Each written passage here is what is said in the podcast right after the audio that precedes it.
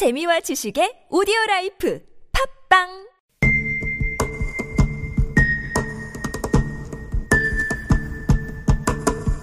방금 들어온 속보. 검찰이 구속영장을 청구했다는 소식이 들어왔습니다. 검찰 수사가 속도를 내고 있는데요. 사실과 진실의 관계.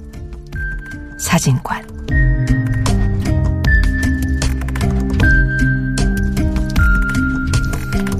보도가 놓친 뉴스의 맥락을 짚어보는 사실과 진실의 관계. 사진관. 오십여일을 넘어선 코로나십구 사태. 우리나라 경제 전반에 미치는 영향에 점점 더 많은 우려가 쏟아지고 있습니다. 직격탄을 맞은 여행, 숙박업종 종사자뿐만 아니라 영세소상공인, 실업자, 비정규직 근로자, 생계형 아르바이트 등등 많은 서민들이 심각한 소득 절벽에 직면한 상황입니다. 이런 상황에서 코로나 소방수로 떠오른 재난기본소득에 대한 논의와 공방이 뜨겁습니다. 그러나 정치권과 정부, 지자체에서 서로 엇갈린 입장을 내놓으면서 이를 바라보는 보도의 시선도 가지각색입니다. 오늘은 이 사안 다뤄보겠습니다. 이원재 시대전환 공동대표 나오셨습니다. 어서 오십시오. 네, 안녕하세요. 네. 최근 김경수 경남도지사부터 시작해서 이재명 경기도지사, 박원순 서울시장 등등 지자체장들이 연달아 재난기본소득을 언급했고요.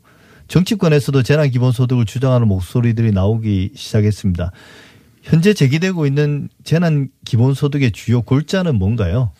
네, 재난기본소득 제일 처음 주장한 것은 이제 레빙오공 어, 윤영중 팀장이 예. 그 칼럼을 통해서 그 용어를 사용하면서 이게 논의가 시작이 됐습니다. 예. 이게 뭐냐? 코로나십구 사태가 건강 문제를 지금 이야기를 하고 있습니다만 그 다음 단계로는 경제 위기가 오고 있다. 코로나십구 때문에 너무 거래가 줄어들고 예. 이 매출이 줄어드는 소상공인들도 많고 사람들이 이동도 줄어들면서 그와 관련된 매출을 일으키는 분들이 영업이 너무 안 되기 때문에 경제적 재난을 맞은 분들이 생기고 이게 더 큰 문제가 될 수 있기 때문에 이분들의 줄어든 소득을 보전하는 어떤 방식이든지 간에 그런 정책이 필요하다. 그리고 긴급하게 시행할 필요가 있다. 이런 논의가 지금 우리 사회에 퍼지고 있는 거죠. 그게 재난기본소득의 예. 정의라고 할 수 있습니다. 예, 그러니까 사실 초기에는 보건, 방역 이런 게 대단히 중요한 문제였지만 이게 시간이 좀 지나면서 이제는 장기화되면서 이 실질적으로 생존의 문제하고 또 그러니까 경제적인 측면에서. 네네. 근데 이원재 대표 본인도 뭐 경제 전문가로서 예전부터 꾸준히 재난기본소득 이전에 기본소득에 대해서 주장을 해오셨던 것 같아요. 네네네. 근데 이제 재난기본소득은 그, 그 말씀하신 기본소득하고는 좀 다르다. 그러니까 정확한 표현들, 개념적으로 정리를 하면 어떻게 되나요? 제가 원래 랩이공오공이라는 연구소를 또 운영하고 있기도 한데요. 네. 여기서 이 서울시 박원순 시장이라든지 지금 뭐 이 기본소득 언급하시는 이 지자체장들하고도 같이 연구활동하면서 기본소득제를 계속 이 지지난해 한 이 년 전부터 계속 연구하고 주장을 해왔습니다.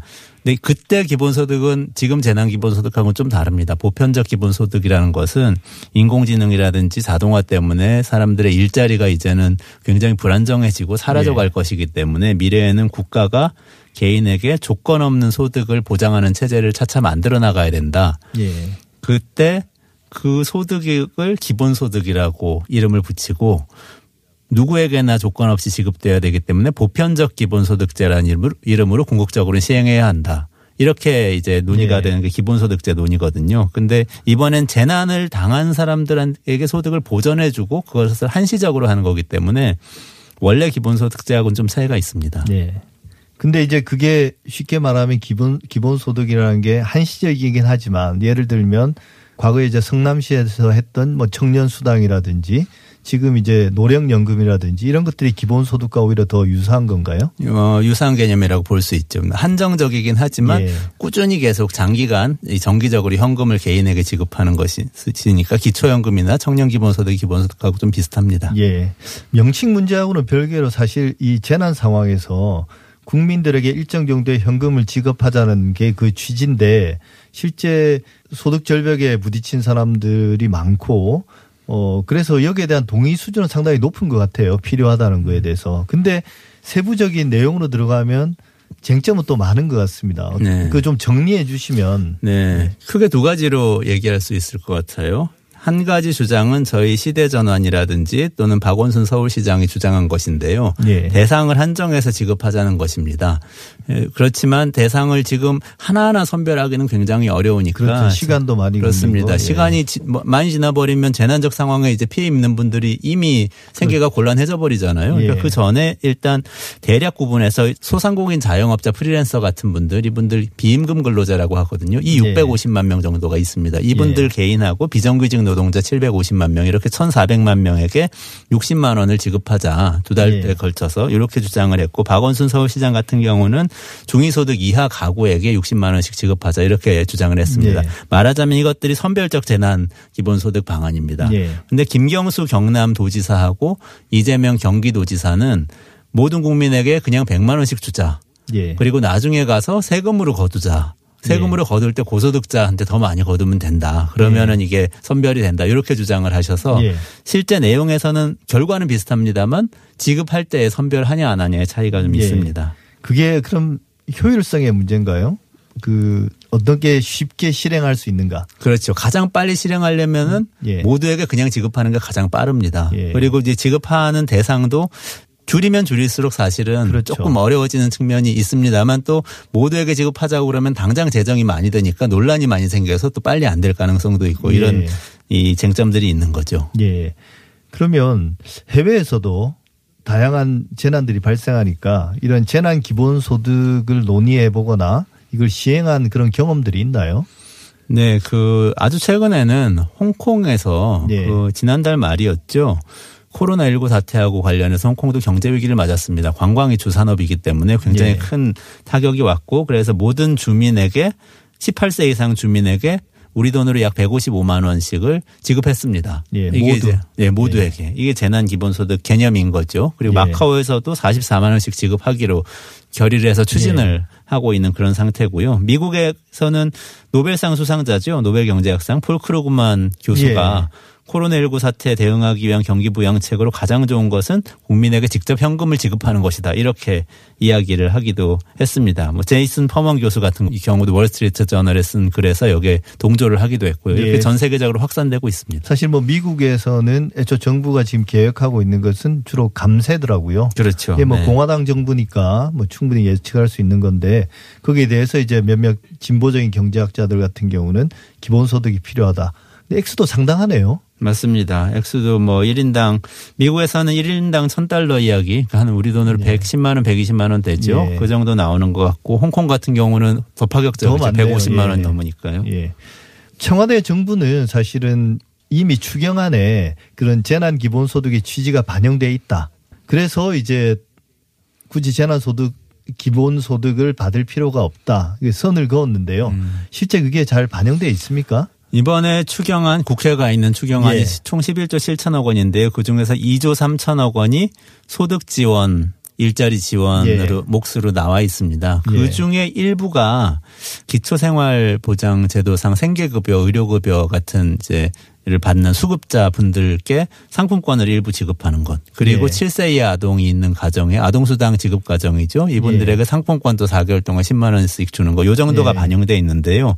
이거는 지금 나, 논의되고 있는 재난기본소득 안에 비해서는 턱없이 작습니다. 대상자도 좁고 예. 액수도 지금 작고. 나와 있는 기본 소, 그 재난기본소득 안에 최저액은 어느 정도 되나요? 최, 최저액으로 이, 나온 것이 기본소득당에서 주장하는 월 삼십만 원 안이라고 예. 볼 수 있고요. 예. 최고 이제 월 백만 원까지 나와 있는 예. 상태이고 대상자도 전 국민부터 시작해서 적어도 한 천만 명 정도까지가 예. 지금 나와 있기 때문에 지금 추경안에서 반영된 예산은 이 중에 어 굉장히 작은 몫입니다. 지금 추경안에 반영된 직접 현금 지급은 어 많이 잡아도 이조 원 정도밖에는 되지 않거든요. 훨씬 낮은 액수인 사실 거죠. 사실 뭐 턱없이 여쭤 보면 그 취지에 비춰서는 부족한 예산이라고 볼 수 있네요. 네. 이게 그 이재용 대표가 청와대 국민청원으로 재난기본소득을 언급을 했고요. 물론 그 이전에 이제 어 이원재 소장 같은 분 대표 같은 분들이 제안한 것이긴 하지만요. 음. 거기에 대해서 황교안 대표는 대단히 긍정적인 반응을 보였어요. 처음에는. 네네. 근데 지금은 이제 미래통합당에서 이 총선용 현금 살포고 포퓰리즘이다. 어, 이렇게 이제 비판해서 반대하는 입장이고 음. 또 이제 엊그저께 황교안 대표가 어, 이 기자들에게 어, 청와대와 정부 여당이 법인세 인하 첫 번째로, 두 번째로는 최저임금을 차등화하는 것, 그다음에 마지막으로는 주 오십이 시간제 완화, 이걸 이제 재난기본소득에 대한 대안으로 내놨습니다. 네네. 이게 이제 목적을 달성할 수 있을까요? 이런 이런 정책에 대해서는 어떻게 평가하십니까? 그러니까 지금 어, 미래통합당 황교안 대표가 지나치게 이 이슈를 중앙정치의 이념적인 이슈로 몰고 가는 게 아닌가 하는 생각이 듭니다. 지금 코로나십구 극복은 전 국민이 힘을 합쳐가지고 해야 되는 민생 이슈인데요. 예. 어, 좀 유감이고요, 저는. 일단 그 처음에 긍정적으로 반응했던 게 진심이었을 거라고 봅니다. 지금 예. 내놓은 법인세 인하라든지 하는 안은 법인세 인하만 놓고 보더라도 기업의 세금을 깎아준다는 것인데요. 그렇죠. 지금 고통받고 있는 분들이 소상공인이라든지 프리랜서 같은 분들은 뭐 택시기사님들 이런 분들은 일이 아예 끊기거나 소득이 반으로 줄거나 예. 이렇습니다. 제가 지금 택시 타고 왔는데 지금 제가 타고 온 방송하기 위해서 타고 온 택시기사님도 어 원래 보통 하루에 한 십칠만 원 십팔만 원 정도 매출이 있었는데 지금 십만 원 이하로 떨어졌다고 이야기를 하더라고요. 예. 이 소, 소득을 채워주는 것이 대책의 핵심이어야지 기업의 네. 법인세를 깎아준다든지 최저임금을 차등화한다든지 하는 거는 대책의 핵심이 될 수는 없고 이거는 뭐 장기적으로 논의는 해야 될 수 있습니다. 뭐 네. 이념적으로 다르더라도. 그렇지만 지금 코로나십구 대책으로는 이거는 꺼낼 얘기가 아니라고 봅니다. 네. 사실 이게 법인세 인하를 이제 트리클다운 효과라고 그러죠. 뭐 적하 효과라고 그러나요? 근데 그렇죠. 이게 그 효과를 인정한다 하더라도 상당한 시간이 필요한 거 아닌가요? 그렇죠. 지금 법인세 깎아주면 기업이 연말에 결산해가지고 조금 이익이 더 남으면 그거 내년에 네. 월급에 반영할 텐데. 경기도 활성화되고 뭐 그렇습니다. 이런 것들. 예. 관련해서 이제 언론 보도도 쏟아지긴 했습니다. 이 재난기본소득에 대한 뭐 찬반 입장도 있고 다양한 이야기들이 나왔는데 사실 제가 쭉 기사들을 보니까 보수 언론들 같은 경우는 그동안 이제 현금성 복지나 보편적 복지에 대해서 대단히 비판적이었던 입장이었거든요, 실제로. 근데 이번에는 뭐 그다지 적극적으로 입장을 표명하거나 칼럼이나 사설을 통해서 혹은 보도량 자체도 그렇게 많지 않더라고요. 그래서 이번 재난기본소득 관련해서 이원재 공동대표께서도 여기저기서 인터뷰도 많이 하고 어, 방송 프로그램에 출연도 많이 하신 걸로 아는데요. 우리 언론의 보도에 대해서는 전반적으로 어떻게 평가하십니까? 우리 언론이 이 정치화되고 진영, 진영화되어서 막 싸움을 한다거나 이런 보도를 좀 많이 하고. 그 원래 기자 출신에서 더 잘하시는데. 네. 그리고 합리적인 대안에 대해서는 보도를 잘 안 하는 경향이 좀 있습니다. 네. 재난기본소득 같은 경우는 사실은 초기에 황교안 미래통합당 대표도 긍정적으로 평가했을 경, 정도로 초당적인 합리적 대안이라고 할 수가 있는데요. 그러니까 네. 오히려 보도량이 작았던 것 같고 제가 지금 걱정하는 것은 지금 또 다시 미래통합당에서 이거를 이념화 정치화하면서 이슈 몰이를 하면 보도량이 늘어날 텐데 예. 이게 또 중앙정치에서 이념 다툼처럼 보여져서 좌절되지 않을까 그런 걱정이 좀 됩니다. 오히려 예. 이럴 때일수록 언론이 중심을 잡고 이게 왜 대안이 될 수 있는지 또는 없는지를 아주 중립적으로 좀 이 보도를 해줬으면 그런 바람이 듭니다. 예. 재난기본소득 뭐 서민들의 직접적인 생계위기가 현실화되는 시점에서 거론된 한 가지의 고육지책 아닌가 생각합니다. 쟁점 중심으로 갈등 양상을 전시하기보다는 현안을 모으고 언론이 활발한 공론의 장을 역할을 해야 국민들에게 실질적인 도움이 되지 않을까 생각합니다. 사실과 진실의 관계 사진관, 지금까지 이원재 시대전환 공동대표와 함께했습니다. 말씀 감사합니다. 네, 감사합니다.